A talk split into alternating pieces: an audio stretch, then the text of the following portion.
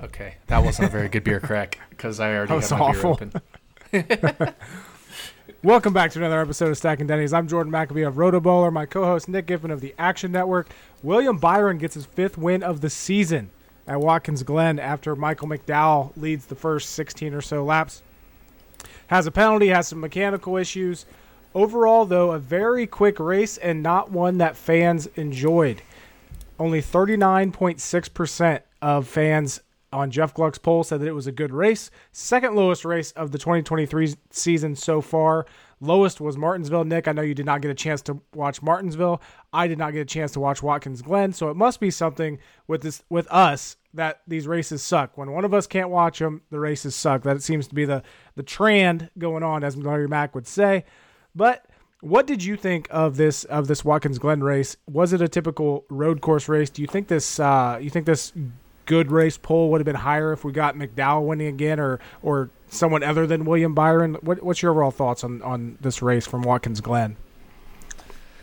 Yeah, uh, it's interesting. I mean, it wasn't really that different from Indy as far as like uh, the race overall, right? I mean, it was a long green flag run. This time, it just happened to be at the beginning of the race, and then ended with a, a shorter run after a caution. So it was, it's pretty much the same thing as Watkins Glen. Uh, I guess it was a little bit harder to pass here at Watkins Glen than it was at uh, at Indy. So I think I think my opinion is that people are just wary, tired, you know, just weary, not wary, weary uh, and tired of just green flag running. We know fans want to see accidents. They want to see wrecks. They want to see insane battles, whatever, you know, and it just it that's not what was has been provided the last two races. So I think there was some, you know, some positive nostalgia from the the Indy GP, you know, road course race, brickyard, whatever you want to call it. Um, but uh, they got tired of it after after Watkins Glen. I will say the only thing I didn't enjoy was it being a sub two hour race. I love racing. I love racing. I don't want my races to go under two hours. That's too short. I want to watch racing. Uh, I want to watch racing all day, every day. I love racing. So that wasn't enough for me. Um, but as far as the, the racing itself, it was fine. It was really hard to pass, really hard to pass, which is never fun. So there is an issue with this car on these tracks, these track types. We've seen the same thing with the shorter flat tracks, seeing similar at road courses. It's not across the board with road courses. They can produce some good races. You know, COTA was certainly wild. Sonoma was a good race. Indy was good enough. You could make some passes. Certainly at Watkins Glen, much harder to pass. So there's still work to be done on these cars at road courses. I don't I don't know what the solution is, right? I'm not a.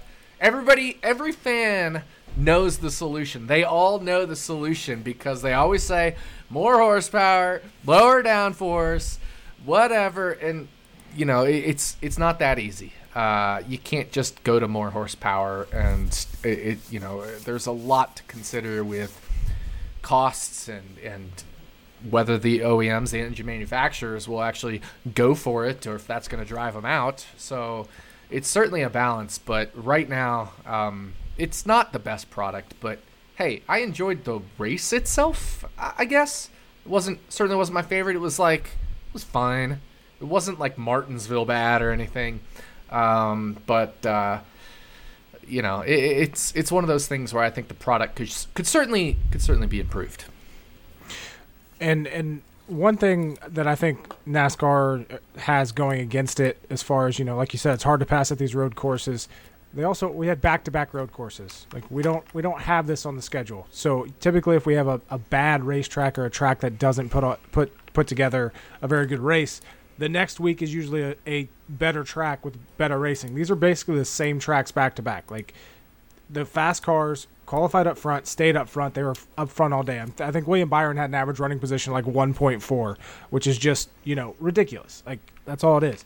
So I think I think that's part of the issue uh, and why people kind of got sick of, of the Glen. And, and like I said, like we had McDowell winning at Indy, which definitely bumped up the polls. William Byron gets his fifth win of the year. Nobody wants to see that, or casual fans don't want to see that unless you're a William Byron fan. So uh, you did, you know, you, you, mentioned the long green flag run, and, and, and one change that NASCAR made this year with road courses is taking away the stage yellows. Obviously, stage yellows get us the restarts that, that creates the excitement. Uh, so, question is, and I don't, I don't even have an answer for this. Um, do they need to bring back the stage cautions at road courses? A, and if you say no, B, do we need to eliminate the stage cautions at all tracks? So a little two-part question here. I like it. I like it. Um, I like not having the stage cautions. It. I know the stage cautions create strategy by do you pit, you know, with two to go in the stage, and then uh, do you uh, stay out and or and take the stage and then the caution flies and then you pit and lose your track position. But there's always been strategy at road courses. There's always been strategy. So i don't think it really changes things much to have the yellow or not as far as strategy. Like or will there be different strategies? We saw uh, what was it? Something like 17 cars out of 30 something at indy pit after the stage and, and like the other part before the stage or something like that. I don't have the exact numbers in front of me, but I saw a tweet about it. So we saw a split strategy at Indy, and that doesn't even count the Hamlin Keselowski strategy at Indy. And then there was a split strategy this past weekend at Watkins Glen as well. And there was that perfect caution timing this weekend at Watkins Glen, a natural caution which caught out Kyle Busch, which caught out Bubba Wallace, which caught out Kyle Larson, which caught out Austin Dillon, right? All all guys I, you know, other than Bubba Wallace, all guys I had some sort of bet on this past weekend, so that caution really screwed me. But uh, that's the whole idea. That's road course racing. That's how it is across every road course series, you know, series in the world. I shouldn't say road course. Every series in the world, you know, major open uh, or major cir- closed circuit series in the world they let natural cautions fall. They don't throw manufactured cautions, and, and, I'm not calling stage cautions manufactured, but they are non-natural if you'll if you'll call them that. Uh, they aren't because of a danger on the track or on the circuit. So uh, I like that. I like I even though it hurt my bets overall, I like it because that's what I like to see. That's part of the game. That's part of the deal. Whereas uh, it, it, breaks it up a lot more. It, you know, it, you still have strategy, but at least you can plan around that a little bit more, those kinds of cautions don't really come into play because you're either pitting with two to go on the stage or you're pitting at the stage caution by and large when we have guaranteed stage yellows. So uh, I personally like it more without the stage yellows. So I, I would love to keep it like this. I love this kind of racing. I know people don't, but for me, I, I enjoy it. Uh, I again, I don't enjoy the product right now with this specific car, but I enjoy the natural flow of the race without the stage cautions. As far as other tracks, I'm open to trying it. I think the places mm-hmm. you most naturally try it first is something like a Pocono, or if you go to the Indy Oval again. Try it at yeah. those and see what happens, right? Uh, and then maybe try it at something like, what if you tried the Coca Cola 600 uh, or something like that? Because it, you know, one or one of these ovals that's I wouldn't say oddball, but like in the Coca Cola 600, just every 100 laps having a stage caution's not needed. So yeah, just maybe try it at the 600 or something. I don't know, but uh, I wouldn't necessarily say bring it back everywhere because remember the reason NASCAR brought about stage cautions to begin with is twofold. A to get the guaranteed commercial break, to get the advertisements. That is absolutely needed if we want to continue watching NASCAR on major channels. And B, uh, before they did this, I remember listening to this. You know, I, I, would drive to and from work every day back before, uh, you know, because I, I, when stage cautions first started in 2016, I had been working at my biotech company from 2010 to 2016. I was driving to work back and forth every day, 30, 45 minute drive, depending on where I lived in North Carolina. Um, and all it was on Sirius XM NASCAR radio was complaining about how boring the races are because these drivers don't try until the last 40, 50, 20 laps, depending on the race. They just ride around. They just ride around. There's no cautions. They ride around. Nobody passes each other. Do y'all want that back? I certainly don't. So, um, I think the stages are good. So keep the stages, but I at the ovals, I'm still I have no idea how it's going to go if you keep the stages but don't throw a guaranteed caution. So I'm worth I'm open to trying it, but we absolutely have to keep the stage point stuff because it's made racing better since that really couple bad years like 14, 15, 16 there. Or uh, not 16 because mm-hmm. that's when it started, like 13, 14, 15. Yeah, I think I think this year, you know, we, we kind of see NASCAR do this where they dip their toes in with something like, you know, taking away the stage cautions at road courses, and I think we're going to definitely see that as the years progress, where they kind of take them away at other places where it may not be necessary, uh, like you said, like the Coca-Cola 600, Pocono, races like that. You know, even even this weekend at Daytona, is it really necessary at Daytona? Uh, but getting back to to, to Watkins Glen, uh, you know, obviously Hendrick Watkins Hendrick, Glen? Hendrick Motorsports in victory lane with William Byron. Uh, but Joe Gibbs Racing overall, four of the top six finishers with Joe Gibbs Racing, and and I'm I'm irritated at myself that I didn't bring this up in last week's episode because I know we've talked about it before at Watkins Glen.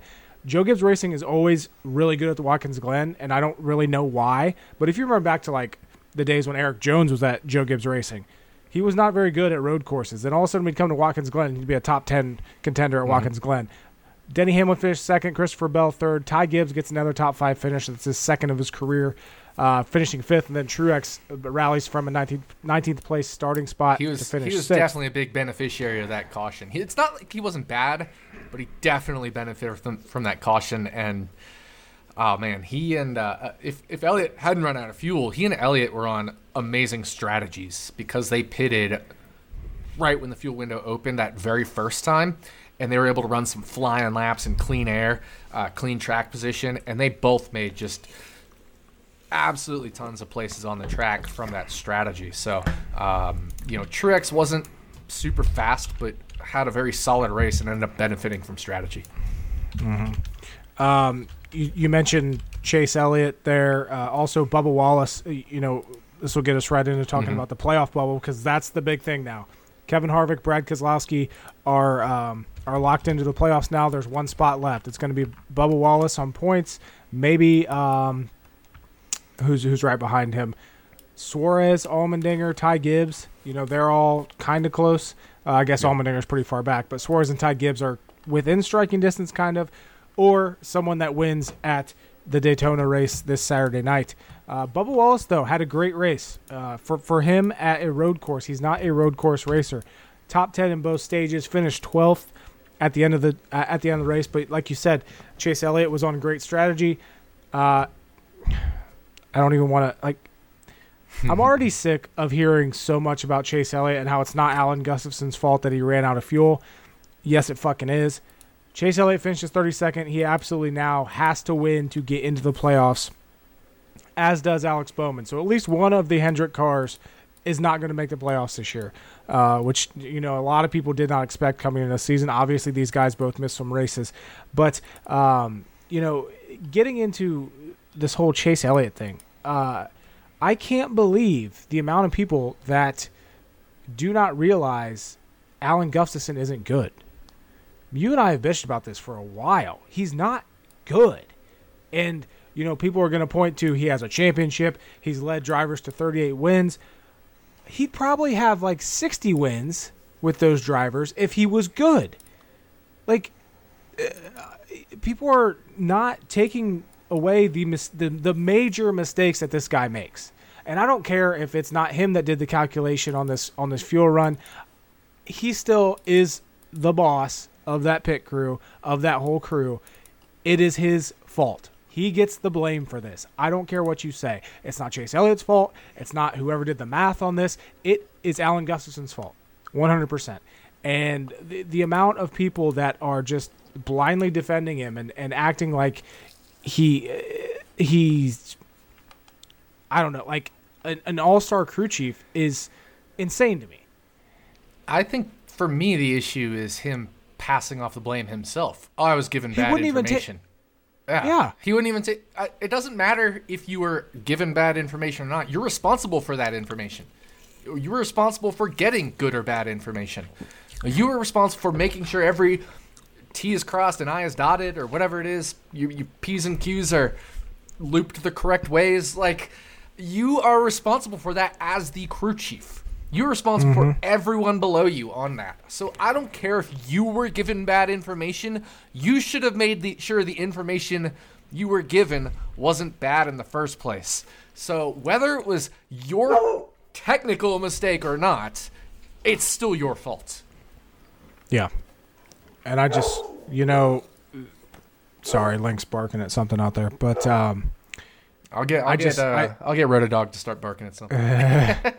I, uh, I just, I can't believe the people that just, like, we've seen this, we've seen him make really stupid calls in the past, and maybe I'm hypersensitive to it because I pay attention to the stupid calls that he makes, but he- the guy's just not good. Um, No. and and and here's my here's my final argument for for Alan Gustafson isn't good.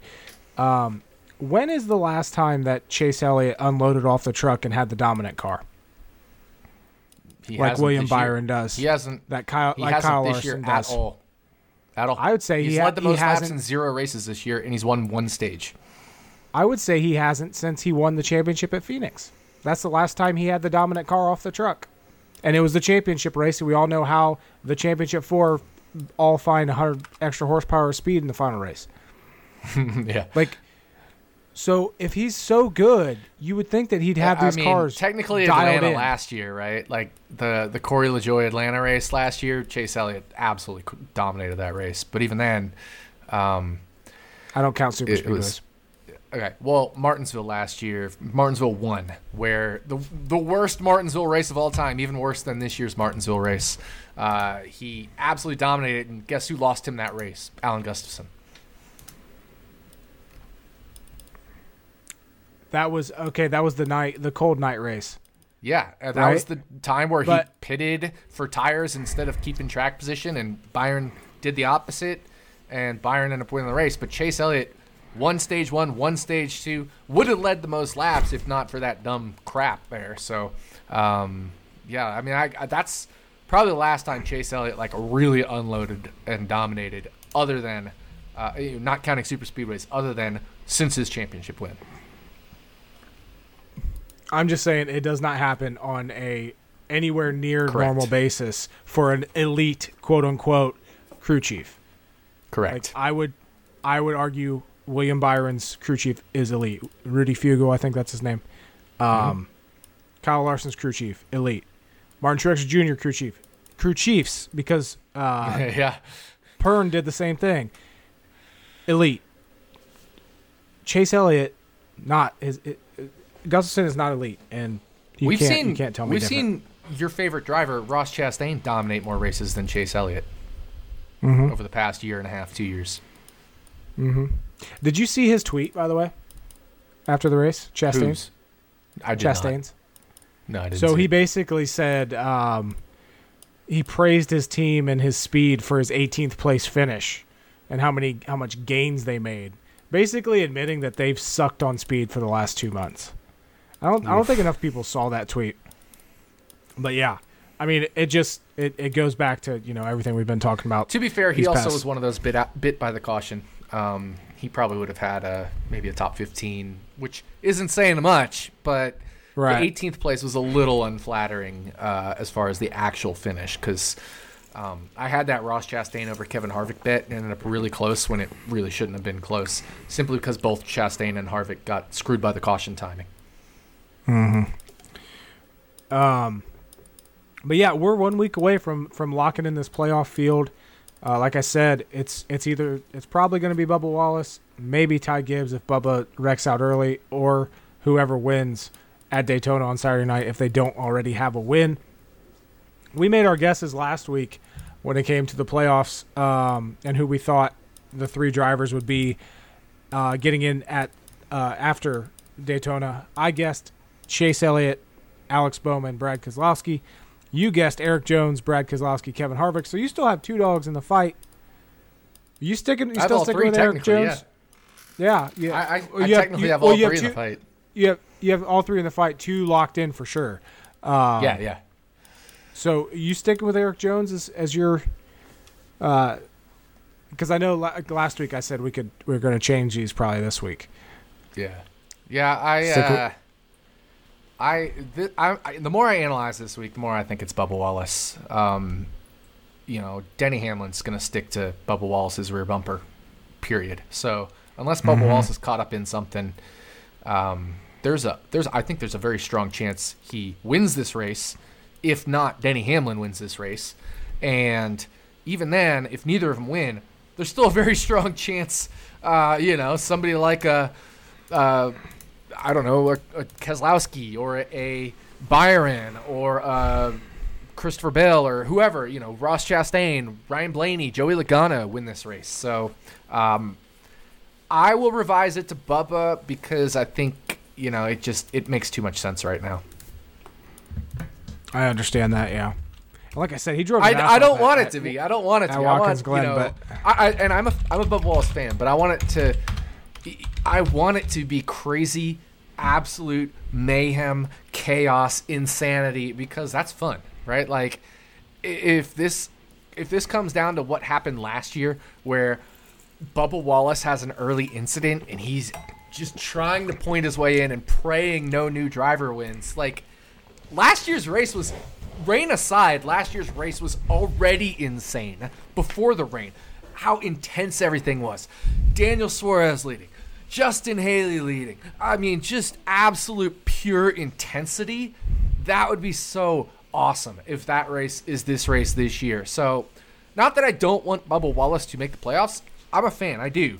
But i also want just that absolute pure crazy level of intensity. And i'm not sure we're going to get it as much uh, with you know we we compared last week the Keselowski Harvick potential situation to Blaney Truex last year. We kind of have that this year, but it's like Bubba versus Ty Gibbs kind of deal, which Right. isn't quite the same, and there's a much bigger gap there. So. Um, still, I still think it's gonna be an amazing race, but I think all factors right now point to Bubba Wallace uh, being that third car. I, I 100% agree. I, I think Bubba gets in. Um, and, you know, what sucks is I think that how the playoffs are, or how everything going into this race with the playoffs and everything, I think we're going to get an extremely tame Daytona race. I don't. I I, think they're gonna. I think I disagree. I I I think they're gonna go out and ride around like they did in the Daytona 500 for most of the race. I think that's what they're gonna do, and I hope I'm wrong. I hope you're right, 100. percent But I just I don't see it happening. I don't see them being Something aggressive. always happens in these races. Something always happens. I analyzed even when, um, you know, we have situations similar to this year. Uh, I think 2021 or 2020. Those races were absolute chaos on the cutoff line. Um, we had no more than half the field end up on the lead lap in any of these three so far Daytona cutoff races. I don't see any reason for it to be tame because we still have 16 cars that can win their way in, not counting Bubba Wallace, and not counting somebody like a, a Brad Keselowski, who you know wants to get a win for some playoff points and just get a win, period, or a Denny Hamlin who could win and essentially help Bubba Wallace lock himself in, barring an absolute catastrophic scenario for Bubba. Uh, so there will be 20 and plus you've got you've got interlopers uh brennan pools uh right? Like josh berries. You got guys that just want to win to uh, to prove themselves. Riley herbst i don't care. Austin hill right? You got and some of these will be team situations but like you can't tell me that uh you know for example all focus right now on front row motorsports is getting todd gilliland into the show and getting him a win. Right. or at Stewart Haas Racing, getting one of Preece, Almirola, or Briscoe in uh, to the playoffs. So this is still going to be absolutely intense. It's going to be pure chaos that last stage. I guess I should have clarified. I think it's going to be tame as shit for the first 95% of this race. And then I would it's say going for the first nuts. two stages, yes. Um, the, each of the last three years, the first two stages were tame, but the third stage in all of them was mayhem.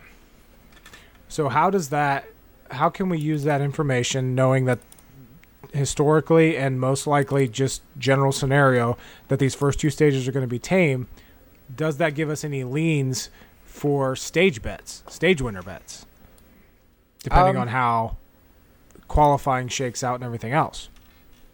Yeah, I don't know. I mean, we know some guys they don't need to put themselves into a dangerous position. Uh, We know, You know, we know it- like- someone like Hamlin will be up there leading, and if he if it starts getting dicey, he's ducking out and going to the back no matter what. If it's in the first well, two stages, I, it depends because Bubba Wallace needs stage points. yeah. So the best thing Hamlin can do is protect Bubba Wallace. Uh, if if Bubba's leading, Hamlin will be right on his bumper in second for the stage. Uh, because Hamlin's sole goal is to get Bubba Wallace in the playoffs, whether it's through points or through him or Bubba winning. That is Hamlin's sole goal. So Bubba is going to be points racing because if he comes out of this race with 28 points total, total, he's locked into the playoffs because he's 32 ahead. You can only get 60 in a race. Uh, so if he gets 28 points in this race, he's locked in. So you can get 20 stage points, right? So that means he would only need eight, which means he could finish mid 20s and be totally fine. He could ride around the rest of the day. Uh, so Assuming there's no new winner. Right, assuming there's no new winner. That's a good point. Um, Yeah. You're right. But but uh, yeah, that's fair. Um, but even then, you know, at least Hamlin knows in the first two stages, if there's no new winner, he can lock in Bubba with a mid 20s finish. So their goal should be to still collect 20 stage points, um, which means Denny Hamlin should be pushing Bubba to stage wins. But I get your point. There's other guys who could back out, right? Chase Elliott's not point point racing his way in. He could just ride around until the last stage. Alex Bowman, same thing. I mean, literally every guy on this list that's outside looking in, other than maybe Ty Gibbs and really maybe, maybe, maybe, maybe Daniel Suarez, can ride around uh, and just go for the stage win. Or not the stage win, the race win. part of me part of me thinks you know obviously that's that should be the strategy for Toyota, Denny Hamlin, Bubba Wallace, but part of me thinks uh, uh, Denny's ego is big enough that he he would try to go win the stage uh, over Bubba if in the I- position. I If don't he's running so. I second. don't, I don't think so. Did you hear his actions I think he would. detrimental, interview? No, Yeah, his side his only goal is to get Bubba in the playoffs. Gibbs Hmm. be damned. uh, you know, not exactly those words, but that's his only That- goal this race.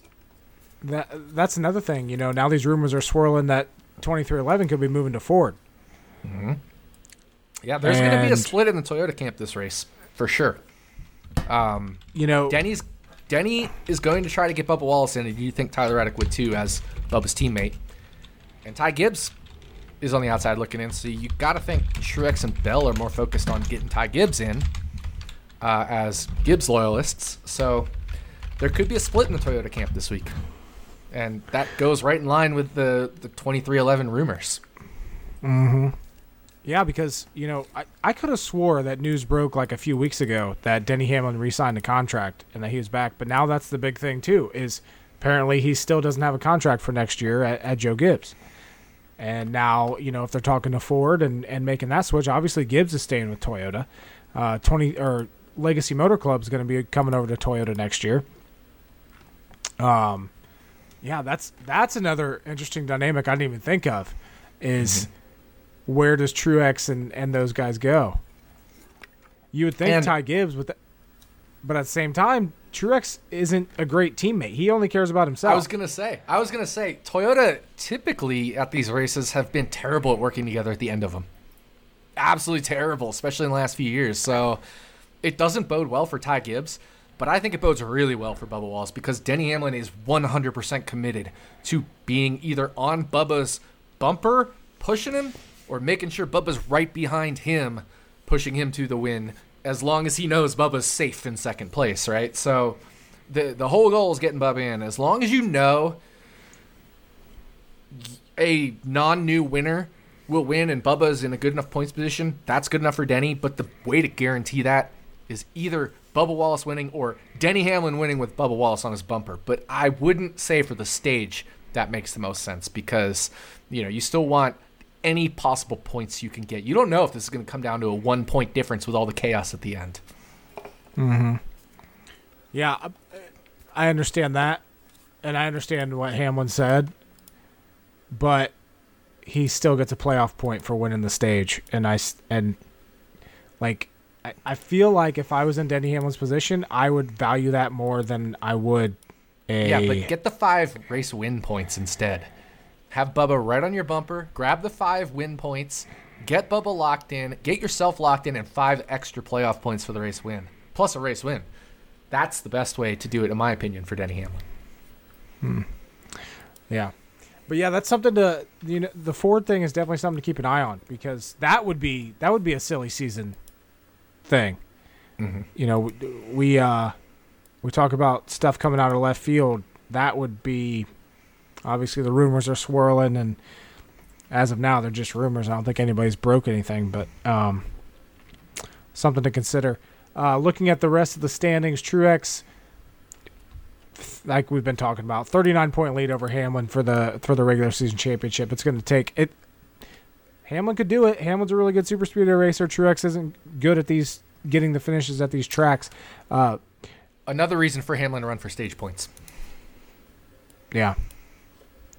Um, but if if playoffs started right now, Byron's gonna start with 36 points, and you have to wonder how much that team's kicking themselves for that that penalty at Phoenix, that 60 point penalty, because if they didn't have that, Byron would be within 16 points of the regular season championship as well, which and would just give him. Denny Hamlin didn't have his 25 point penalty for putting Chastain in the wall. He'd be within whatever points of Truex, right? So, yeah. a couple penalties here looming large. Uh, but uh, it, it, makes it actually. You bring this up, and I and I said another reason for Denny Hamlin run for stage points makes it really interesting to bet like Bubba Wallace stage win or Hamlin stage win or Truex stage win because they all need stage points or Ty Gibbs stage win, right? Like or, or Daniel Suarez. Like those five drivers would be the five that would race for stage points above anybody else. Mm hmm. Um. But this has to, you know, Byron getting his fifth win of the season. Like I know, two three weeks ago we were talking Truex is the favorite to win this championship. It has to be Byron now, doesn't it? Like that team has shown that they can win. They they won at Phoenix, they won at Las Vegas, they won at Atlanta, they won at uh, Watkins Glen. I forget where his other win was. These are all different track types. They are winning everywhere. I have no doubt in my mind that if William Byron makes it to Phoenix, he's winning the championship this year. Like I just that that team is so good, mm-hmm. and he's so good. Like this is his full breakout season. I yeah, know, I, I, know, I know. We already crowned midseason championship. Ross Chastain is the midseason champion. By the by the way, exactly. he's eighth in points. He's eighth in points for all you Ross Chastain fanboys out there. And he About hasn't to be had ninth a points, points penalty either about to be tenth. He could, he could be he could be in fucking twelfth place in points by the end of this. He's only one point ahead of Blaney, two points ahead of Harvick, seven points ahead of Kyle Busch, and twelve points ahead of Reddick, and who's twelfth in points. God, that if you look at if you look at points per race run, I think Elliott's ahead of him too, obviously, because Elliott missed uh, seven races. Chris Chris Buescher has as many points as Ross Chastain. Yeah. Just throwing that one out there and Ryan Blaney's one point behind. Uh, Kevin Harvick is two points behind. Kyle Busch is uh, seven points behind, or, or something like that. No, twelve points behind. Wait, no, I'm looking at the wrong line. Yeah, seven points behind. And then uh, Tyler Reddick is twelve points behind. So there's yep. one, two, three, four drivers lined up within twelve points of Ross Chastain. Right behind him. And mm-hmm. like I said, Chase Elliott has more points per race than Ross Chastain. Sorry, I'm I'm tweeting out. Uh, You're good. Something right I. Uh, another thing is, um, another thing is, uh, what was I gonna say? I I forget what I was gonna say. Uh, shoot, I don't remember what I was gonna say. Oh, William Byron, you mentioned how you if he makes it to Phoenix, like you're you're sure he's gonna win. So preseason, I got I, I took my two bets preseason to win the championship were William Byron and Martin Truex Jr. One of them was at 14 to 1, one of them was like 16 to 1. I forget which was which, but you get the idea. One was 14, one was 16. Look at them now. Mm-hmm. Probably the two best drivers in the Cup Series this year. Uh, and so just feeling very, very self pat on the back good about those bets. Uh, so shout outs to um, Stevie TPFL as well, who Stephen Young, RotoGrinders, who does the Running Hot podcast with me. We kind of came on those bets together, but uh, feeling feeling very good about those. Yeah, that's solid. Uh, speaking of, you know, I talked about this last week, and I'm I'm gonna I'm gonna make this sucker bet. Like I'm going to. Chase Elliott seventy five to one to win the championship. I, knew you were gonna say that. I 100% knew you were gonna say that, and I actually did the math on it already. okay. Don't even try to shoot me down. I'm making this bet. I don't care if it's a dumb bet. This is an entertain. This, th- follow. I, I agree. File with you. this. I agree with you. File Yeah. this under entertainment bet. We'll, oh, we'll talk about entertainment bets when we get into Daytona this week. Uh, we'll talk about entertainment Right. bets. But I, I agree Yeah. with you. I, I don't. It's not the worst bet in the world. I think it's slightly. I've done the math. I think it's slightly minus EV, slightly, but you kind of just have to feel good about getting Chase Elliott seventy five to one if he were to win this race, right? Right. So it's Yeah. a contingent on if he. It's a parlay. You're parlaying Chase Elliott winning the race at whatever with Chase Elliott winning the championship at five to one or something like that. So if he makes the playoffs, should he really be five to one to win? No, uh, not based off the way he's run this year. Especially after what we just talked about, he hasn't dominated a single race this year. But Yeah. it's still like you feel like it's a good bet, and it is a good entertainment bet as well. All of a sudden, if he wins this race, you're like, man, I got Chase Elliott seventy five to one to win the championship. I hear you. I totally hear you. Yeah, yeah, yeah. Um, but before we get into talking about Daytona, uh, we need to whine about it. And got new wines. Got new new shipment of wines in. You got the you got the mimosa. I'm doing the I'm doing the punch tonight. I uh, I opened the mimosa during the race, and so I got to finish it off because it's been chilling in my fridge. Nice, light's too bright. love it. Yeah, so I, I'm drinking the passion punch.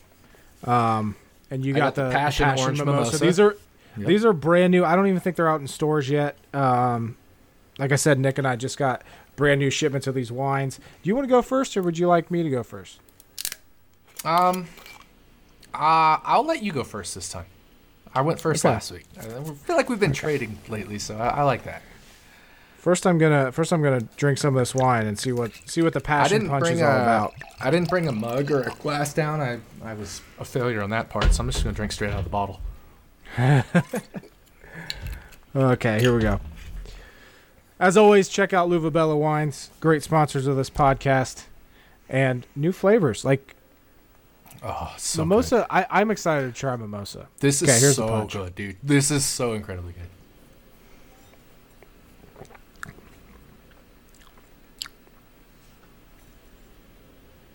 Ooh, double sip. Let's go.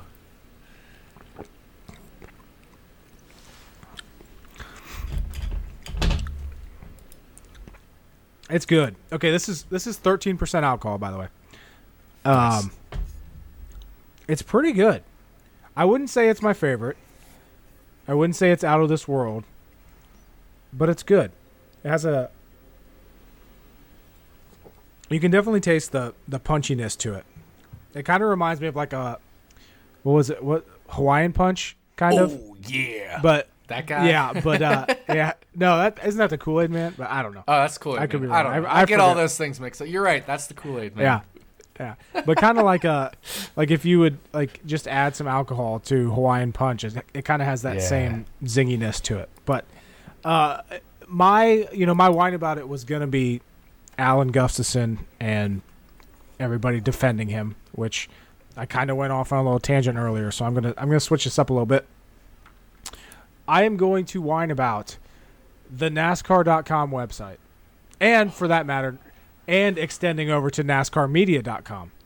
Uh, obviously, probably only a handful of people that listen to this have access to the NASCAR media site, which they they overhauled last year and is just fucking awful. Half the time it doesn't work. Uh, used to be able to search for pictures by a, a driver's name. Now you can't. Um, just awful. But NASCAR.com. Can you just give us the fucking information that we want? Why does it take me 15 minutes to find the fucking practice leaderboard? Like, all I want to see are practice speeds. That's the only thing going on at that time. And I can't find it. I'm not a stupid person. And I can't fucking find it. I have to click 12 different pages, click through 12 different pages to find the damn practice leaderboard, to find the, the numbers that I want. Not to mention, you know, you go out, you go to the website after the race, and you just like want to see the results. You click on there, and they give you a full write up of the whole fucking race. Give me the results. That's what I'm looking for. Just give people what they're looking for. Holy shit! You wonder why you if you search for for practice speeds on Google after after the actual practice session or qualifying session, that NASCAR.com isn't the the first ones to pop up. You wonder why? Because it's so much easier to find on other websites. It's so much presented so much better on other websites. I understand NASCAR has this obsession with making everything look good, and I'm not going to sit here and say that the website doesn't look good. You know, they have the the standings with all the pictures and everything. Just give people the information that they're trying to get, especially for practice and qualifying because you know who's looking for practice and qualifying? Guys like you and me. Guys like that play fantasy sports, guys that want to bet. They don't need it to look pretty. We just want the damn data. So, Yep. NASCAR.com, please just fucking make things simple because I'm sick of trying to navigate through your bullshit just to find some practice speeds. It was bad this week. It was really bad. Um, Well, I, I don't even think it were. I don't even think they had them for Indy Road Course. Like, literally, Yeah. didn't even have the feed going. Yeah, exactly. It was, er, yeah, not this week, the previous week. It was bad, um, and uh, it's it's just one of those things. It's it's unacceptable to be like, you know, the premier or second premier racing series in the world, if we say F one is, um, uh, series in the world, and not have a functioning website, app, whatever it is, uh, data feed, media feed, whatever it is it's you got to make a better investment in that infrastructure. And I I'm a huge NASCAR fan, as are you.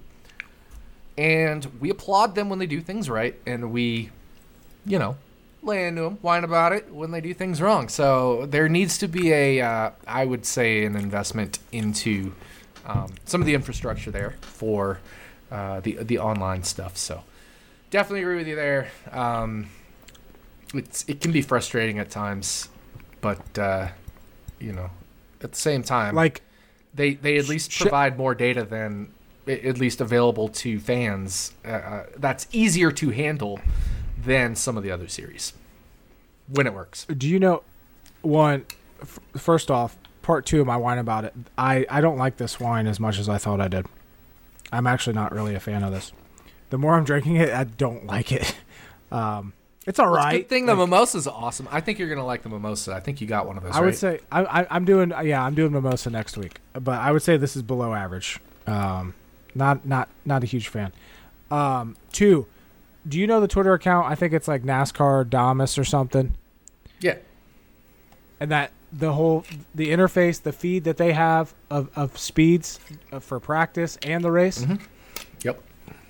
perfect, perfect. Hire that guy for your website, NASCAR. They should hire him because I'm a little worried that he is going to get cease and desisted at some point because technically, viol- I think, I believe, at least I know several years ago it would have violated NASCAR's terms uh, of service or whatever to redisplay, repopulate their data. And I don't want to put him down or anything. I, I, I, I think it's an absolute fantastic thing he's doing. I just don't know, and I'm not going to, you know, question or, or I sh- shouldn't say not question. I'm not going to, um, you know, I, I just don't want to actually overblow it up because I don't want him to have to take down his stuff. So, yeah, that's where I'm on that. it's uh, they do a great service. I just worry that uh, you know there there may be some violations because we've seen. Uh, I believe in the past we've seen something similar have to be stopped. Um, so we'll see. Yeah, God, God, God forbid NASCAR just makes the data easy to interpret and and easy to know, display. right? But uh, Just- he- uh, yeah, hire him. He's awesome. Um, but uh, yeah, I, I think uh, the accessibility they provide, NASCAR provides to data, is amazing overall because uh, even without other sites or other places, um, they have top five, top ten, or not top top five, five lap average, ten lap average, fifteen lap average, twenty lap. Like they don't have lap by lap data available on their website for practice. They do for uh, in race. They have web uh, lap by lap data available, um, but uh, you know they have loop data. They have all sorts of stuff that the media can post and repost to their sites post race and things like that. Green flag, speed, average running position, yada yada yada yada yada, and that's totally fair game. All that. Um, so they do a great job of that, but uh, at the same time, there there certainly are some technical glitches, and I hope they invest further into improving that because you know what it's going to do? It's going to improve NASCAR's fan base itself by people having easier ability and access to understand and, and watch all this data. And you know, I hope they keep letting these sites go as well because it's only a good thing for NASCAR. Well, and and as as sports betting continues to get more popularity, NASCAR betting will also get more popularity. You need to make this data available. This is only going to help grow the sport. But Yes. as we've seen time and time in the past with NASCAR, they probably don't give a shit and they're not going to realize that this helps you by by helping others 10, 15, 20 I, years I down think, the road. Uh, I think there's maybe been a leaf turned, um, and it's it's actually changing. I really do. I don't think they fully know, but I I think I've seen improvements since you know I first started this almost a decade ago. And, I hope- even I hope even right. improvements in the last couple of years, two, three, four, five years. I hope you're right. I really do. I mean, we didn't have 5, 10, just- 15, 20 lap averages two years ago. That started, I think, partway through last year.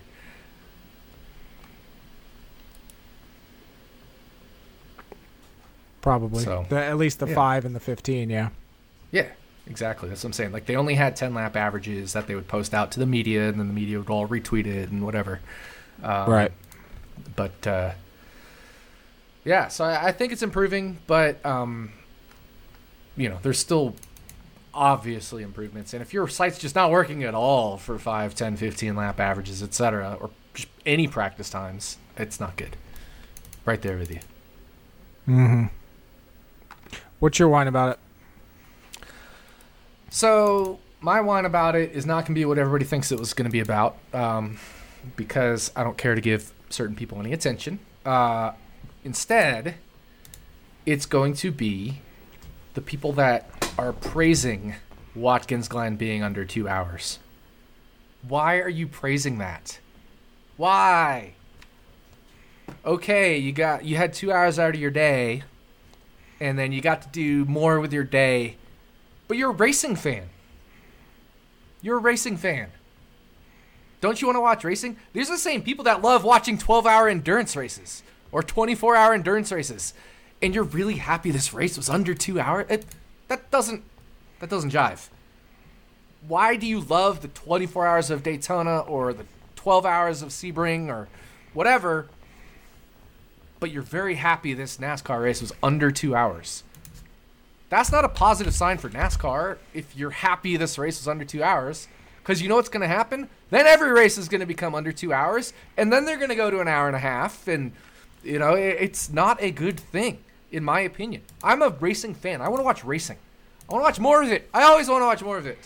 Um, let's compare NASCAR to Formula One. Well, Formula One, and, and I love all the racing series. I have not been as much of a Formula One fan lately just because the product's terrible. But if the product's good, I do love Formula One. I love watching great racing. But uh, Formula One races are under ish two hours for the most part. Um, depends obviously on circumstances. But they have always been the premier racing series in the world. The engineering, the it's more than just the racing. It is a spectacle. It's everything, right? So there's a reason Formula One is the biggest in the world. They don't need lengthier races. IndyCar is not as popular as NASCAR. IndyCar only has an hour and 45 minute, you know, hour 50 minute, two hour races for the most part, other than a, a couple here and there. I wish IndyCar races are longer. I like I want longer IndyCar races. I, I understand there's a reason, a good reason for it not being uh, longer, but dude, I want to watch racing all day on Saturday and Sunday. I love racing. I'm a racing fan.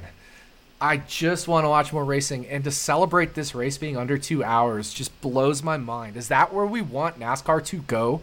Is under two hour races, other than a few here and there? No, I don't. If you do, I I I just don't understand it. I don't understand it. I understand why you think you understand it, but that doesn't jive with the racing fan as me when the race is over, I don't want to sit there and not have something to watch. I want to have something to watch. I love racing. That's what I want. That's a short rant, but it's my rant. Like it, I love racing. I I've told you if the Coca-Cola 600 could be the Coca-Cola 1200, I'd love it. As, as you know, as long as they didn't run over the Indy 500 as well. But yeah, All right. give me the Pocono My- 500 mile race again. I don't care. My only r- rebuttal uh, would be you know how you get casual fans to watch yeah, but shorter races? But these are the same people saying they love the 12 hours of Sebring and the 24 hours of Daytona. That's- that- How are you trying to get more only- casual fans yeah. on those, right? Like you, That's that's the you're yeah, contradicting the yourself. if you here. want more people, if you want more people to watch the 24 hours of Daytona, then make it an hour and a half race. Don't make it a 24 hour endurance race. Make it an hour and a half race. Yeah, That'll And get more that- people to watch that- 24 hours of Daytona. and that that was the that was the main point in, in, in your whine about it that, that I cannot argue is is those people. But from a from an overall grand scheme of things, you know, getting getting people into the sport more, I think shorter races will help. As will it was announced today or yesterday, Netflix will be doing a docu series type of uh, But yeah, episodes exactly. There's so many more ways to get people in the sport. Netflix docu series of the playoffs, run by, produced Mm-hmm. by Dale Earnhardt Jr. Sports betting, um, fantasy sports, a gazillion other ways to get people in the sport than making the races under two hours. You can have a two and a half, a three hour race, and still get new people into this sport. I've seen it myself. You've seen it yourself. Just because we get people interested in betting the race or playing fantasy NASCAR for the race, DFS. And that Yeah. gets them tuned into these two and a half, three hour races when they were never NASCAR fans ever for the first 30 years of their life, and suddenly they're watching NASCAR. Uh, it's it's one of those things where we don't need shorter races to get new fans in. We need better ways to connect with fans in general, and it doesn't have to be from shorter races. Yeah, I, I'm glad to see them branching out and, and doing new things. And you know, I, I think under two hours is is too short. But I'm not opposed to races being two and a half. I think that I think that's a Yeah, nice I'm little not sweet opposed spot. to that. I'm not opposed to that. I don't want my races to be two and a half hours, but hour and fifty whatever minutes it was. Yeah, too short. I don't want that. I want my IndyCar races to be two and a half hours. I want my NASCAR races to be three, three and a half hours, like minimum. Because like that's what I grew up with. Is not IndyCar side, but NASCAR side. That's what I grew up with. I loved sitting there watching my race and just seeing how it unfolded. But I understand attention spans are shorter and shorter these days. I understand that. But that's how we can make things. We can make things entertaining for three hours, three and a half hours stage cautions or whatever, you know, stages. you can make things entertaining for three hours without shortening the amount of time we're entertained by it. Mm-hmm. I get what you're saying for sure. Um, and that's a you know solid whine about it. People like to contradict themselves. Football games are three hours. Why, why, why are people not complaining that football games aren't two hours long? Well, I mean, we're seeing it in baseball right now. You don't think we're going to see uh, but not in shortened, football. shortened NFL yet? I think I think they might do something to do it. Nah, Try and shorten it. I don't think so. If anything, all they've done is lengthen things, replays, more penalties, you know, all sorts of stuff, um, complexities of rules. And I'm not complaining about it. I'm just saying, like, there really hasn't been a shortening of it. Uh, if the product is entertaining, and there's other reasons for it to be entertaining, fantasy football, biggest thing in the world. Uh, now football betting, one of the biggest things in the world. There, people will watch it, right? So Mhm. if you find ways to make these things entertaining, people will sit through a three and a half, a four hour game. They just will. And if you find Yeah. ways to make the races Or- entertaining for three hours, they'll watch the races for three hours. Or if if you embrace betting and people have money on it, because you know why I'm up on a. Monday night in the fourth quarter when it's 42 to seven, because I probably have the over at 53, and I Mhm. need another fucking touchdown to hit my bet. Exactly. Exactly, and that's in in. I- to be fair, NASCAR does a good job of working with sportsbook partners compared to other racing series, but it can always be improved, right? You can always find ways to partner with sportsbooks to add more markets, and it's tough. Like sportsbooks aren't going to add more markets if they're not going to get handle on them, and if they're just going to get absolutely destroyed by these props. But that's also why you need to be providing good data to these sportsbooks. Uh, just like going with your rant, your whine about it, providing the best quality data to these places because that'll let sports books set sharper lines where they're not getting absolutely slammed on niche, super niche markets or props or whatever, right? If you have something where the lap of the last caution, um, or how many laps to go under over like five and a half laps to go, the last caution, or seven and a half, or whatever it is, you get people tuned in until the end of the race, and then you have the stage Yep. bets, things like that. It has people entertained through the whole race. So uh, it's it's part of that is straight up just like you said, better data and better partnership for me. Uh, what I'm saying is better partnership with sports books to uh, sharpen their lines, which isn't great for us as betters that like to do it to make money off of it. But there's a whole bunch of people out there.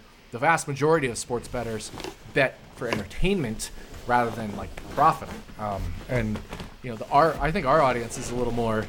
Uh, we like to try to be super profitable about it. But there's just a bunch of people that'll just throw money at random ass parlays on all sports and hope they hit something big. And you know, it's like playing the lotto. You know how many people play the lottery? A whole shitload of people play the lottery. They're not doing it to make money. I mean, they want to, but they know they're not going to make money unless they're incredibly, incredibly lucky. Uh, and most people will not be incredibly lucky and hit the lottery in their lifetime. Mm-hmm. Yeah, It's entertainment. agreed. But I want to be entertained uh, for longer, gonna- and I want to be entertained for longer. that's that's my one about it. Yeah. As always, presented by L'uva Bella Winery. Check them out, luvabella.com. Check out their wines. Find one you like. Um, and I will always, as always, I'll put the, the link to get them shipped to you if you don't have them in stores around you. Um, Passion Lines, Purple Rain, Reds. Look them up. Um, but that's going to get us into um, Daytona Talk. And you already got some bets out this week. You got some good I've bets out this it. week. I've got a lot of bets already this week. Love to hear that. What do you What are you betting on this week? Because this is a betting podcast, and we Is- like to talk about bets. We were told it was a betting podcast. Um, I can't wait for that person to come out of the woodwork in the comments. Uh, but uh, but um, no, it's uh, I, I'm super excited. This is a, this is the race last year where somebody, a listener of Stacking Dennys, won a million dollars by taking your advice, by taking my advice, and by using their own brain, which is the key part of this. They took initiative on this. They earned it. They did it. They just listened to some some facts you said, some facts I said, or some advice you said, and some advice I said, and they put it together. I didn't put it t- together. You didn't put it together. They Nope. did. Um, so they did a great job and won a million dollars off of a thirteen dollar and forty nine cent bet. They won Free just bet. short of a million dollars, but um, what was that? it was a free bet. Yeah, free bet even. Um, so uh, this race has potential for some insanity. just in general. Uh, so, my goal this week is to find the most valuable insanity bets. Uh, I did make one shorter bet. We'll talk about that. But my goal this week has been to find insanity bets. I'm not sitting here expecting to win anything. I expect to lose my bets. Maybe, maybe all of them. I'd like to win a few of them, but I'm betting longer shots on everything. Right, the shortest bet I've made so far, uh, that's at least tracked in the Action app, is nine to one. Right, so that's Yeah. the shortest bet I've made so far, tracked in the Action app. And actually, it's the shortest bet I've made so far. Period. Um, but yeah, I mean, the first bet I made was Brennan Poole, two thousand to one, to win the race. and people are like, what the hell? Because nobody knows who Brennan Yeah. Poole is unless you're a hardcore fan of NASCAR. The sports books don't even know who Brennan Poole is. They rated him at, same as, or in some cases, worse than BJ McLeod. But I know you you DM'd me when you made that bet, and I was like, "What? Why?" yeah, yeah, exactly. But Brennan Poole is good. He is he is really good. He gets more out of his equipment than anybody uh, in the lower series, other than maybe like Kyle Weatherman, or, or right there with Kyle Weatherman. And then there's a few others, but there's I mean, you know, you'll argue with me about the not you specifically, but people will argue me about this, that, or the other. But like most of them are in mid or upper tier equipment. Brennan Poole is typically in not necessarily shipbox equipment, but certainly lower mid tier equipment at best. And he's putting mid pack finishes up in places where skill actually comes into play. Uh, road courses or super speedways or certain kinds of shorter, flatter tracks, these kinds of things where it's not just pure horsepower, those intermediate tracks and stuff. Uh, Brennan Poole is a talented driver, and he is racing not for Live Fast Motorsports or BJ McLeod's team, which is not the same equipment as Rick Ware Racing. Let's be clear, they are not. Uh, but Rick Ware Racing has had competitive races this year. Andy Lally just brought home, I think, what a 23rd place finish, 24th place finish. We saw Todd Gilliland grab a 24th, I think, earlier this year.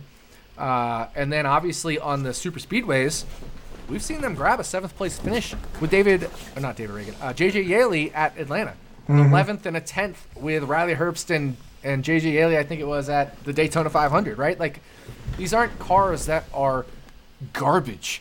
These are cars that can hang with the pack. And at this kind of race where I absolutely expect chaos, as we talked about in the third stage, they're just going to hang back until it happens in front of them. And with 10 to go, whatever, 20 to go, depending on how things are shaken out, they'll try to make their move. And if things play out the way they've played out the last three years in this exact race, there's only going to be 50% of the field at most on the lead lap at the end of this. So then you're looking at Brennan Poole, 2001, to beat maybe 18 cars, probably less. It, it- you know, if that happens, of course, there's no guarantee. Uh, and Brennan Poole has had amazing finishes in super speedway races relative to his equipment throughout his career. So, uh, just one of those where, I mean, Cody Ware had a shot to win this race last year if he wasn't Cody Ware. David Ragan had a shot to win this race in Rick Ware equipment last year if he didn't make a mistake. He was fifth coming to the white flag, and he thought the leader was going to do one thing or whatever, and they did the other thing, and didn't work out. If anything, David Ragan and Cody Ware should have worked better together. Uh, but you get the point. Somebody in this car had a shot to win last year. That shouldn't be 2001. So that was that was my first, very first bet I made was a 2001 bet, and uh, my model shows right around a little over 500 to one fair. My buddy Jim Sonis, uh, he's actually like 625, 625 to one fair. So we both are showing value, a lot of value at 2001. We're still showing value at 1001. I don't know if there's any Brennan Pooles at 1001 out there still, but uh, we're both showing value on on Brennan Poole at 1001 if you uh, if you have that available to you. Yeah, it's it, like you mentioned. You know, we saw um, Herbst at Daytona. He came away with top ten finish. JJ Yeley there at Atlanta. Like is this are these guys to win? Probably not. But if we get another mass wreck or giant big one that collects half the field and then all of a sudden there's, you know, what was there last year? 10 cars on the lead lap.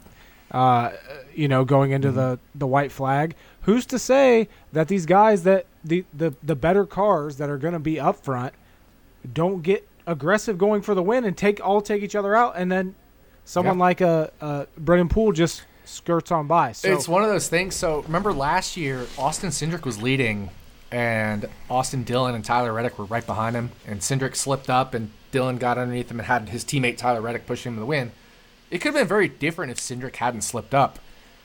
It could have come to like the white flag, and Austin Dillon and Austin Cindric could have been racing for the win and wrecked each other, taking out Tyler Reddick, and all of a sudden you got Landon Cassill or or Cody Ware winning the race, right? Like that could have played out last year. It didn't, but it could have. It very well could have. And I understand right. there was the rain deal last year and all that, which wiped out half, not half, 80% of the field. But there was, uh, what was it, 2020, I think it was? Only like 15 cars ended up on uh, the lead lap at the end of it, and there was a lot of them were damaged. So it's, it's, it's a race where like just craziness happens. Um, and it, it's just it's it's so exciting to think like this is a possible scenario and i got him at 2001 and we're sitting here late in the race and it still has potential right so part mm-hmm. of it is an mm-hmm. entertainment bet i'm not expecting to win nobody's expecting to win 2001 but i actually think and i, I not only think i mean my model shows other models show it is a plus ev bet and it could be like a ridiculously awesome sweat for you if the right circumstances play out. There's no guarantee, of course. Um, I Brennan Poole could blow an engine on lap one in Rick Ware car. Right. I would argue that every bet for Daytona and Talladega are entertainment bets. I agree with that. I'm saying, um, I'm saying this is like the ultimate entertainment bet. yeah, yeah. I mean, unless you have a, a top ten parlay, which don't exist anymore. Yeah. But uh, I would say this is the ultimate sweat. But remember earlier this year, I forget which race it was, when Ross Chastain wrecked Brennan Poole, and Brennan Poole said somebody needs to pop him in the mouth. Yeah, I think Poole it was, was racing for like 26th or something ridiculous at the time. I mean, he was he was passing cars in a Rick Ware racing car. Uh, he was competing. I think it was. I think he was passing like Austin Dillon or something for position when that happened. Austin Dillon won this race last year. Yeah, just, just saying. what other uh, what other bets you got this week? I haven't made a single bet this this week. Um, well, I took some some back marker, back marker top tens. Ty Dillon, Brennan right. Poole, JJ Yeley, because that's just too long for these guys. I mean, this is going to be the craziest race of the year potentially. Uh, it, it, typically has been the craziest race of the year each of the last three years. Uh, I took uh, Ty like Dillon 150 to one. I took Ty Dillon 150 to one. Top Chevy. Um, I took a couple other top Chevys. I took uh, Riley Herbst 40 to one. Top Ford, I should say, not top Chevy. And I took um, what's his name? Uh, top Ford. Oh, Todd Gilliland, top Ford, 25 to one. So that's where we're standing. And then the only other bet I have is James Dennis Alan Hamlin. 16 to 1 to win because of everything we've talked about with the correlation um, of him and Bubba. Oh, I lied. I, I wrote up one other bet. Um, Denny and Bubba to finish 1 2 in any order. Uh, yeah. That's Caesars. You can grab either either the Exacta or the Quinella. Those have moved so short, I wouldn't take those now. But when I grabbed it, I grabbed the Quinella at 55 to 1. I moved it to 45 to 1. So the Quinella is 1 2 in any order. But then the exactas are first and second, or first and second in the reverse order, and then those were each hundred to one. So if you think about it, the Quinella and the exacta are the same thing. It, obviously, they're technically not because one's more likely to finish first than the other. But essentially, if you take both exactas, you're just taking the Quinella. So I took the Quinella 55 to 1. I moved it to 45 to 1. But the exactas were still 100 to 1. So if you just did one unit on the Quinella at 55 to 1 and it won, you'd win 55 units but then I moved it to 45, so you'd only win 45 units. Well, if you do the two exactas at 100 to 1 and do a half unit, you'd be still risking the same one unit, but then you'd win 50 units instead of 45 if one of them hit. So uh, then it became profitable to, to take the 100 to 1 exactas. Those went down to 80, so then it became profitable. I should say profitable. I shouldn't say profitable because I don't know if they're profitable, but I'm saying compared to the other bet. Then it became more profitable and compared to the other bet to take the 45 to 1 Quinella again. But now I think they're both too short to to play that because that was a correlation play. Denny and Bubba are going to be the two most correlated drivers, period, in this race. I fully, truly believe that. Mm-hmm. Yeah. Um. You uh, you know, explain your Ty Dillon. You know, you, he's one of your favorites to bet at these super speedways. Uh, kind of like you know, uh, Todd Gilliland's always one of my favorite Mhm. guys to play in DFS at super speedways. Uh, what's your what's your Ty Dillon thinking here? Because you know, I think Yeah. it, it, it's Ty Dillon, and that car's been garbage for a lot of the year. But I also feel like that car's improved quite a bit over the over the year, and we know how good Corey LaJoie is at super speedways as well. Yeah, In, absolutely. that, Um, in the other Spire car, Yeah, I mean, Ty Dillon is not a great driver. He, it's evidenced by how far behind he is Corey LaJoie in the standings. I, I do Yeah. think there's some equipment deal there. Like the seven has always been better than seventy seven, but it could also just be that Corey LaJoie is just typically better than all these other drivers as well. Uh, but that aside, that aside, he still just Ty Dillon has never compared to his teammates wherever he has been. Last year was uh, you know Legacy Motor Club, uh, which was then Richard Petty Motorsports, whatever the hell it was called. Um, Petty GMS last year. He was no he he couldn't sniff Erik Jones uh, at most of the races, but it's a super speedway race. Everything is equal here. He is not in shitbox equipment, as evidenced by Corey LaJoie, right? Uh, he, at worst, is in equal equipment to the Rick Ware cars. Uh, mm-hmm. and maybe he's not a better driver than Brennan Poole or JJ Yeley, but he's good enough, and I think he, I think he's good at these types of tracks. We've seen it throughout his career where he pulls off top ten finishes uh, at these types of tracks or near top ten finishes. Daytona 500 last year, I had him something like three and a half, four and a half to one to finish top ten. He finished 11th because Chase Elliott beat him by a foot, not even a foot, on the last lap uh, for not only top 10 but top Chevy. Uh, so you know, Ty Dillon just finds a way at these tracks, and it's the same thing. It's the same thing as these Rick Ware cars. They're gonna ride around in the back, let the shit hit the fan, and see if they can pull off a top 10 finish. And with Ty Dillon, you never know. Maybe he pulls off a win. I'm not gonna say he's going to win. I don't think he's gonna win, but he because of the top 30 rule no longer being in effect this year, if he wins, he's in the playoffs because he's a full time driver and he started every race that he can. So if he wins, he's in the playoffs. That'd be awesome if that happened. Yeah. And here's the funny thing: if I'm if I'm Joey Logano, and Daniel Suarez and Ty Dillon are somehow in front of me on the last lap, I'm pushing Ty Dillon to the win because he's not going to be a threat in the oh, playoffs. Oh yeah. He's Oh, not no. going to be a threat in the playoffs. I'm not taking the win myself because it's. I'm more likely if I'm running third to wreck myself to get the win. I think I'm just going to push Ty Dillon to the victory and get Bubba Wallace out of there, and get Daniel Suarez out of there, get Ty Gibbs out of there. Let Ty Dillon be in the playoffs. it's not going to happen. Yeah, there's definitely a bu- you know Yeah. one of those things. Theoretically, it'd be awesome to see.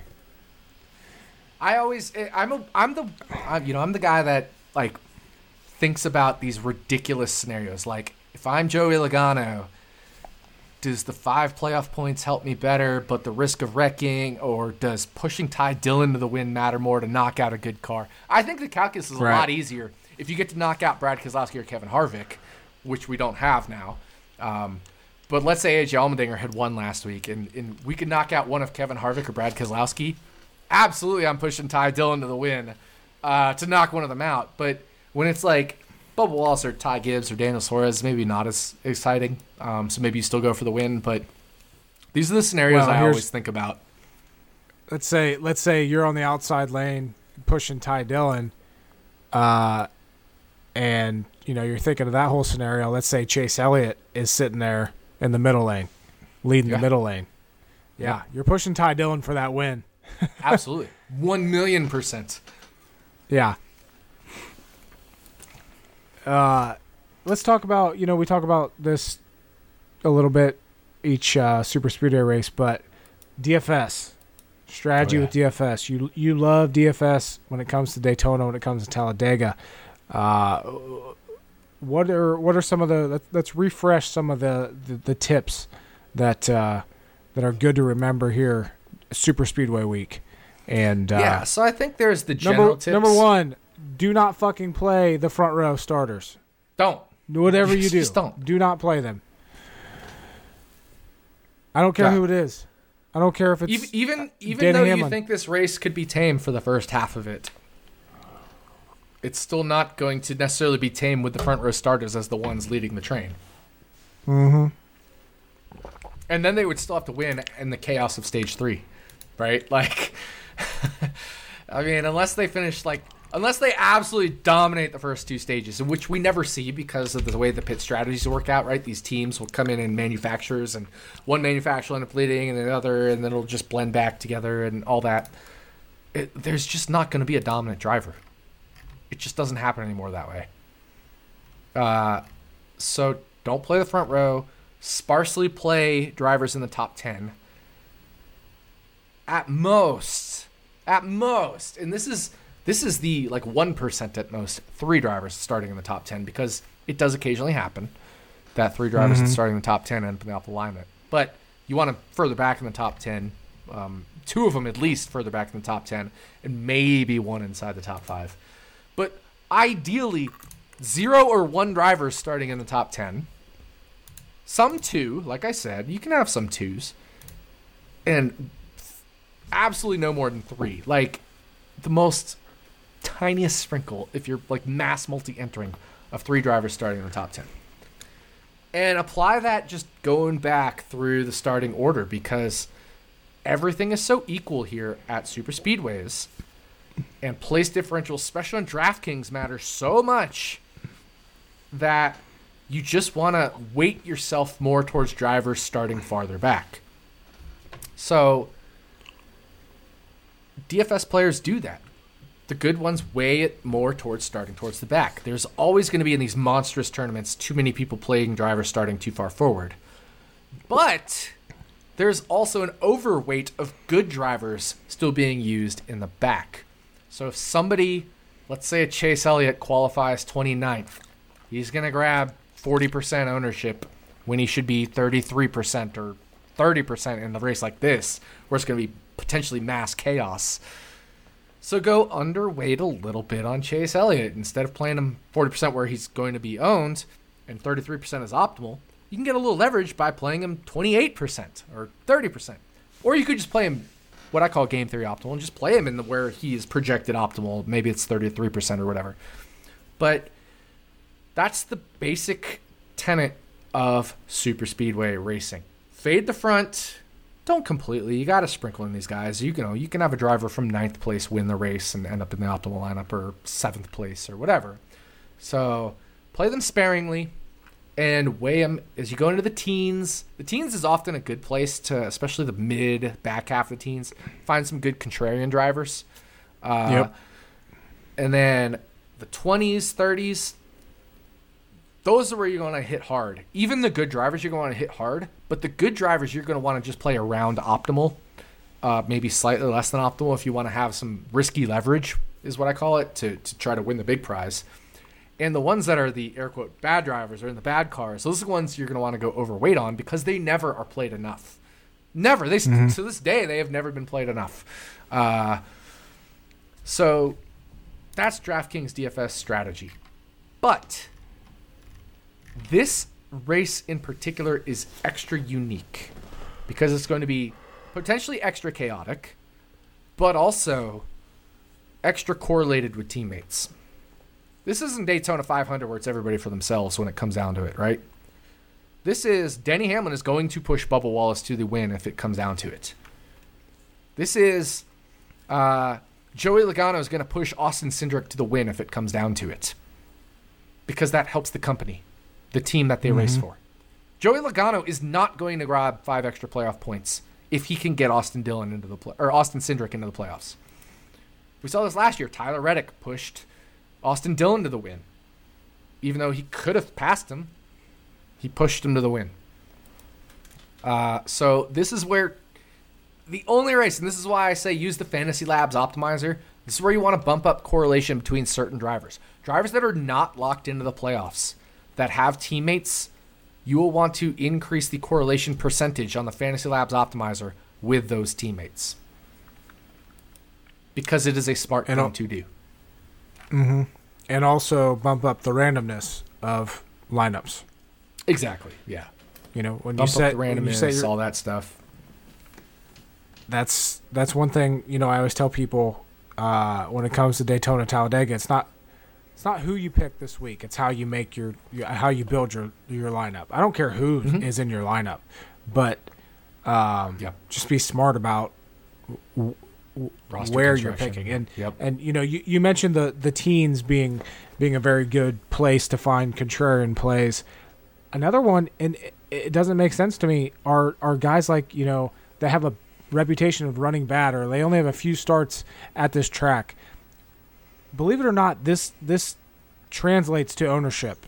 Mhm. guys like Todd Gilliland who has wrecked out of every single Daytona race isn't going to be very high owned even if he qualifies 30th he's a Mhm. great play qualifying 30th like guys like that guys like uh who's in the 36 this week um Uh, or oh, Chandler yeah, Smith in the 13 Riley Yeah, Herbst in the 36 Yep.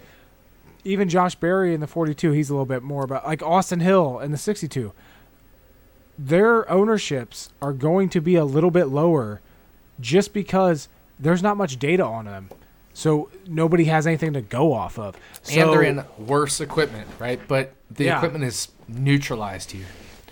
yeah But same thing, you're Brennan Pooles. Like Brennan Yeah. Poole's going to be underowned in this this race. oh yeah because chances I are could, I legitimately could like not feel bad about going like forty percent of Brennan Poole. If he, you know, if he qualifies in the back, I Yeah. legitimately would not feel bad about that. I don't. I think that's way too high. Something more like 20, 25 percent. Uh, let's say fifteen to twenty five percent makes the most sense. I would think, given he's going to be at most twelve percent owned. I would guess. I haven't run Right. numbers on it, but like, I legitimately, for myself, the way my risk tolerance is, would not feel bad about going forty percent on Brennan Poole if he's starting thirty fifth, thirty third, whatever. Right. And I'm, I'm right there with you. I went 40 something percent on Austin Dillon at Watkins Glen last week, by the way. Where was he? Do you know where he was running when he wrecked on the final lap? 18th maybe he and larson he and larson struggled to get through the field whereas kyle busch and, and bubba wallace made better progress because they were the four that like really got screwed by that caution timing um i think it I was just around thought about 18th, that. but austin dillon man i i had austin dillon top 10 bet as, you know last week i was really high on him and he was running legitimately 10th uh, pushing bubba wallace for ninth in that race and then the caution came out and just screwed a bunch of them over. But yeah, uh, I, I hear you. Go go ahead on Austin Hill, but I think he was running around 18th when that that Okay. wreck happened with Kyle Larson. Yeah. I don't remember what I was going to say about Austin Dillon, but. um, DFS 40 percent, something like that. Oh, yeah. You were talking about Brennan Poole and, and Mm. going, you know, 40%. Like, that's. I'm the same as you when it comes to risk tolerance. I, I, if I feel really good about something, I'm just gonna fucking send it. you know, Yeah, yeah. I was. You you're actually Yeah. even more than me. Like you will send it more than me. Oh, I stick fuck yeah! closer I'll to go 100. optimals. I stick closer to optimals just because there's a reason they are optimals. Uh, but uh, I have no problem going overweight if I think somebody's going to be too under, or vice versa, going way underweight if somebody I think is going to be too over. Um, But I, I very rarely, if not ever, uh, and obviously I don't play DFS much these days because it takes a lot for me to play, uh, not being in a DFS state. But uh, I very rarely, if ever, um, go zero or 100 uh, these days. I know my earlier DFS career when things weren't as optimized, um, just from a player pool standpoint, like people had no idea how to pick percentages of players. I was more willing to go all or nothing because I knew I had even better leverage. But these days, it's you know, there's there's still an edge in DFS, but it's not as big as it was in like 2015 through 17, 18 for sure. Mm-hmm. Yeah. Um. Any other? You know, obviously some books uh, don't have their lines up yet. Um. Keep refreshing FanDuel.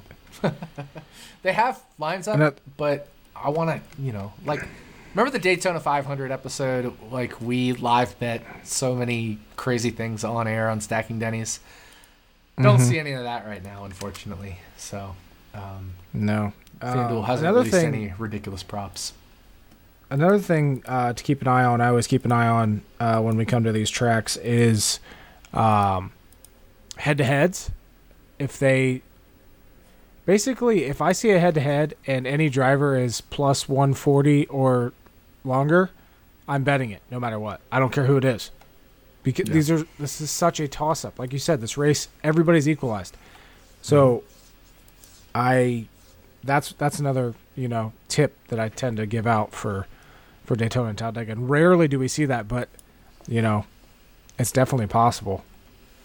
Yeah, no, it's certainly possible. Um, I'm looking at uh, I'm looking at Caesar Sportsbook right now, and their head-to-heads are all at most somebody is even money. So um, doesn't look like we're getting any of those right now. At least at Caesar's Sportsbook. I don't have DraftKings open or anything. Um, and then FanDuel has every single matchup in minus money on both sides. Yep. Yeah, I think our days of getting great lines, like there's obviously still going to be some value out there with with these super speedways, but great stuff, you know, outside of the the Brennan Pooles at five Remember last or year two we were getting. one. Remember last year we were getting JJ Yeley's types at twenty to one. Now we're getting them at Yeah. twelve to one. Um, we were getting. Uh, you know, if I look at the million dollar parlay last year, uh, I think McLeod was twenty, uh, Ragan was Cloud twenty. was twenty. Ragan was twenty. Landon Cassill was 15 1. Like this year, Landon Cassill will be ten or nine to one. Um, and then the other one was David Ragan nine and a half. Yeah. So so it was Cody Ware and BJ McLeod twenty to one. We're looking at BJ McLeod was twelve to one at Caesars, and then he got bet down. Uh, Cody Ware is twenty to one. Was twenty one last year. Well, his counterpart this year is either JJ Yeley or Brennan Poole, however you want to look at it. They were either 12 or 10 to 1. And same with David Ragan, was 9.5 to 1 last year, so either 12 or 10. So a little bit of extra value there, but not really because you're balancing it with the Cody Ware 20 to 1. Overall, Rick Ware, shorter this year. And then Landon Cassill is Ty Dillon. Uh, he was 15 to 1, Landon Cassill last year. Ty Dillon opened 9 to 1 at Caesars. So um, just they just straight up shrunk that. And then all those other guys last year that are like lower mid tier, close to bottom tier, close to shitbox tier, whatever you want to call them. You know, those guys are going eight, nine, seven, six. There wasn't another one of those guys longer than I think 350 to one. So Right. um, books have super sharpened up to it, and it's just gonna get harder and harder to to beat them on that. But there will still be values that pop up from time to time. So you just always got to Yep. keep an eye on things because uh, if you are a absolute knowledge brain of NASCAR, you will understand where those values pop up. But it's certainly few and farther between than it was last year.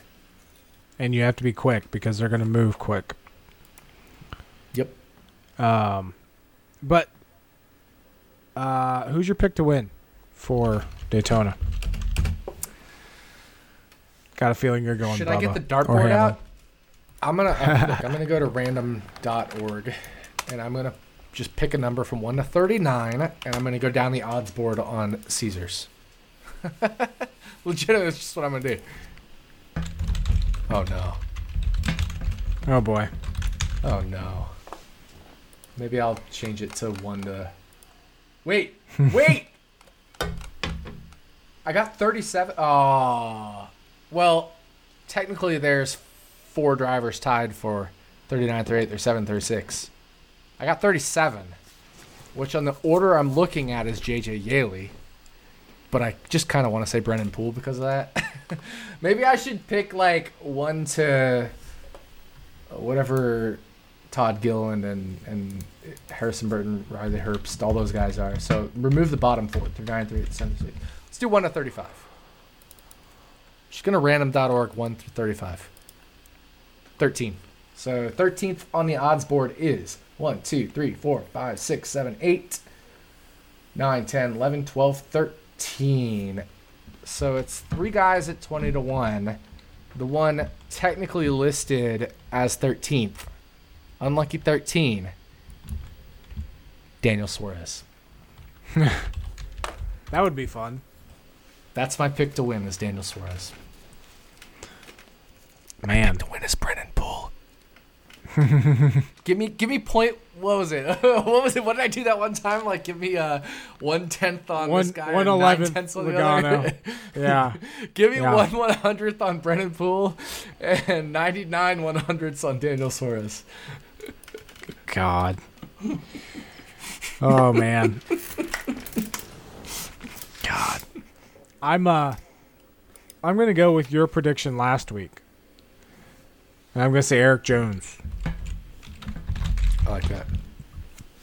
I like wins that. Daytona on Saturday night and disrupts Bubba Wallace making it into the playoffs. That one, okay. So we talk about teammates, we talk about correlations, we talk about all this stuff. That one's a weird one for me, right? Because Legacy Motor Club is a Chevy team, but Erik Jones Moving is to going to Toyota. Toyota next year. But. Josh Berry is going to Ford next year.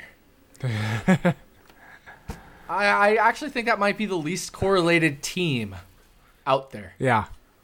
Yeah. Because is is are the Toyota drivers going to help him, or is he going to help Ty Gibbs, or you know, to get in the good graces, or is he going to go for it himself and whatever? Is Josh Berry going to help the Fords, or uh, I don't, I don't. Is he going to be help the Chevys because he's a Chevy right now? It's the weirdest situation for me. So, um, and all of these things that I'm saying, they don't matter that much aside from like Denny and Bubba or a couple other, you know, like I said, Joey and Austin Cindric or, or Ryan Blaney and Austin Cindric. Maybe a, uh, maybe again, another one that's kind of weird is Justin Haley and AJ Allmendinger. Like Justin Haley's not returning that team and he's never been a team player anyway. And then Mhm. AJ Allmendinger, it sounds like may not come back to Cup. And then there's Chandler Smith in that mix. So there's some weird stuff there. Uh, but like a lot of this teammate stuff is kind of in the margins, other than I would say like Bubba and Denny. That's why I wrote up Bubba and Denny as my correlated play on ActionNetwork.com or in the Action app. I I don't know if you saw the article, but I wrote up Bubba Denny parlay. Yeah. I mean it's technically it, yeah. first and second or second and first, whatever way you want to do it. It's, it's technically a parlay. It's a correlated parlay. But there's a reason I didn't write up some of these others because they're more in the margins. Um, so while it may add or, or subtract a little bit of value here or there, I would mostly just say these are independent things. Um, like, for example, who is Kevin Harvick going to go with? Is he going to go with Aric Almirola or Ryan Preece or Chase Briscoe or whoever happens to be in front of him? Right. So it doesn't it doesn't matter as much for the Stewart Haas guys or the Hendrick guys even necessarily. The one it matters for the most is Denny Hamlin and Bubba Wallace. Period. And I think there's a couple that it matters for, kind of. Ryan Blaney, Austin Cindric, or Joey Logano, Austin Cindric, um, and a couple other examples, right? Like maybe Kyle Busch pushes Austin Dillon to the win, uh, those kinds of things. Like there are certainly ones that matter, uh, but I wouldn't get too wrapped up in Erik Jones teammate stuff, not teammate stuff. And I, I brought it up, but like those all influence things. It's super tiny compared to some of these other Yeah. teammate correlations. So when I talk about teammate correlations for DFS, I'm just talking about the big ones, the ones that really matter for the playoff picture, uh, where there's a very clear, solidified teammate picture. That's what I'm talking about. Michael McDowell, Todd Gilliland, I actually think is an important one. The best thing Michael McDowell could do for Front Row Motorsports is push Todd Gilliland to the win. Yep. Yep. One hundred percent. Yeah. And I mean, they now yeah. have, and that's where Riley Herbst is kind of a weird one, right? He's running in a front row motorsports car with Stewart Haas Racing help. Like, what does Riley Herbst do? Again, so another one Right. of those like in the margins that I don't really care about. But like a Michael McDowell, Todd Gilliland correlation is there if you want to use it in DFS. Obviously, it's not Mhm. there in betting because we don't have any uh, exactas on that specific combination or or Quinellas on that combination. But in DFS, Michael McDowell, Todd Gilliland, correlation is there. Mm-hmm. Always good to keep that type of stuff in mind. Um, but that's all I got for this week. You got anything else? No. Um. I mean, those correlations. I mean, we could just we could run through one or two others. Like Ross Chastain is going to push Daniel Suarez to win if he can. Mm-hmm. I think there's going to be enough correlation between Buescher and Keselowski because Keselowski doesn't have a win. I think Buescher would love to repay the favor to his owner. So I, I could see that being a correlation.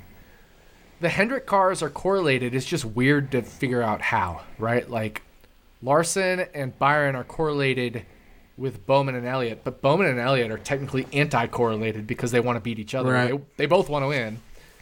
So it's it's that kind of thing. And then that also kind of means that like Larson and Byron are anti-correlated, um, but they are both correlated with the other two, Elliott and Bowman. So it's a weird one Yeah. there, but like that's that's kind of a well-defined thing. Uh, but everything else just seems kind of weird. You know, there there isn't a whole lot of like well-defined stuff. And then you've got JJ Yeley, Brennan Poole, right? Like, if the opportunity arises, they should work together. Will they? I have no idea. The two Rick Ware cars didn't work to what, together very well last year, but maybe these two are going to be better about it. I have no idea. Um, but uh, they're just correlated anyway in that they're just wreck avoidance, right? They're just going to ride around in the back. Mm. Uh, and a lot of these guys, Austin Hill, I think, will ride around the back. Uh, I won't necessarily say Harrison Burton. Austin Hill might not. But a few of these guys, like, you got to at least think BJ McLeod, JJ Yeley, Brennan Poole, and Ty Dillon will just ride around the back. Um, so those four are technically correlated as well for DFS purposes. So that, that's kind of just where I want to leave it off. Did I have anything else to say? Yeah, let's let's just think about the possible correlations out there uh, for DFS purposes. I think those are the one the the major ones. Great info as always. Always nice to pick your brain when it comes to these super speedway races and DFS. And obviously, you know, we can't specifically talk about certain situations until the qualifying and starting lineup is set. Mhm. But always keep keep the hypotheticals in mind. And at the end of the day, like these are the these are the races where it's the most fun to make lineups for DFS. It's the most fun to bet on long shots because you're just rooting for chaos and as long as you have a as long as you have a portfolio of lineups you know let's say 10 15 20 lineups or more obviously for those like the mass multi-enter you're probably not guaranteed but probably not dead until the checkered flag flies That- Yeah. Yeah. occasionally you can be but but by and large you're probably not actually dead for a profit or even a massive day until the checkered flag flies at these types of races I'm pretty sure there's been a, a time or two where you know like half my lineup in a high dollar contest wrecked out early and I still cashed because you know half the field took themselves out at the, end year of the race. I won, uh, so I won the Clash or whatever it was called um, in consecutive years. I think it was 16 and 17. Um, the preseason exhibition at Daytona, back when it was at Daytona. In the second of the two years, I think I was winning almost nothing. And Keselowski and Hamlin were battling for the lead on the last lap, wrecked each other, ended up collecting a couple other cars, and I took down the whole contest. Not only did I take down the whole contest, I had the top five lineups um, in the contest. Uh, now, I only finished five of the top seven, but that's because somebody else tied with me on two different lineups. So, um, but I had the top five lineups in that contest. So I went from winning, That's you know, insane. peanuts to winning thirty-five, forty thousand dollars with the top five lineups because I accounted for the chaos. uh-huh. Huh. Right? Like too many people were on Brad Keselowski and Denny Hamlin who were starting enough far enough forward anyway that and who we also knew were going to be highly owned because of Brad Keselowski and Denny Hamlin back, especially then when those guys were just grabbing all the ownership uh, at super speedways. So it's just one of those like, well, if they wreck out, I'm just going to clean up, and they did. They wrecked out on the last lap. It turns out because they were fighting for the win. So you just got to play. The, it's it's all game theory, man. Like these things are what is optimal, what are other people going to do, and how can you deviate from that in a profitable way? Yep. It's fun. I love making lineups for is. for Daytona. especially with, with the potential for this crazy race. Even I though might- I do might think it's going to I might be play this week. Maybe I'll make the drive to oh, California man. this week. getting maybe. talked into We'll playing this week. As if I'm already not dumping enough on 2,000 to 1 long shots. Yeah, no shit. All right. That's going to wrap it up for us. We will be back next week to talk about the playoffs because the field will finally be set. That 16th driver will be solidified. And yeah, we'll have a lot to talk about. We'll talk about Daytona and, and then Oh, yeah. what? Darlington's first race. So Yep. good luck to everybody this weekend. Unfortunately, uh, we're not going to see another million dollar parlay, but that was the one year anniversary of that happening with this race. So uh, good luck with your bets. Hopefully, hopefully we see some long shot bets hit this weekend. And uh, yeah, we'll talk to you next week. See ya.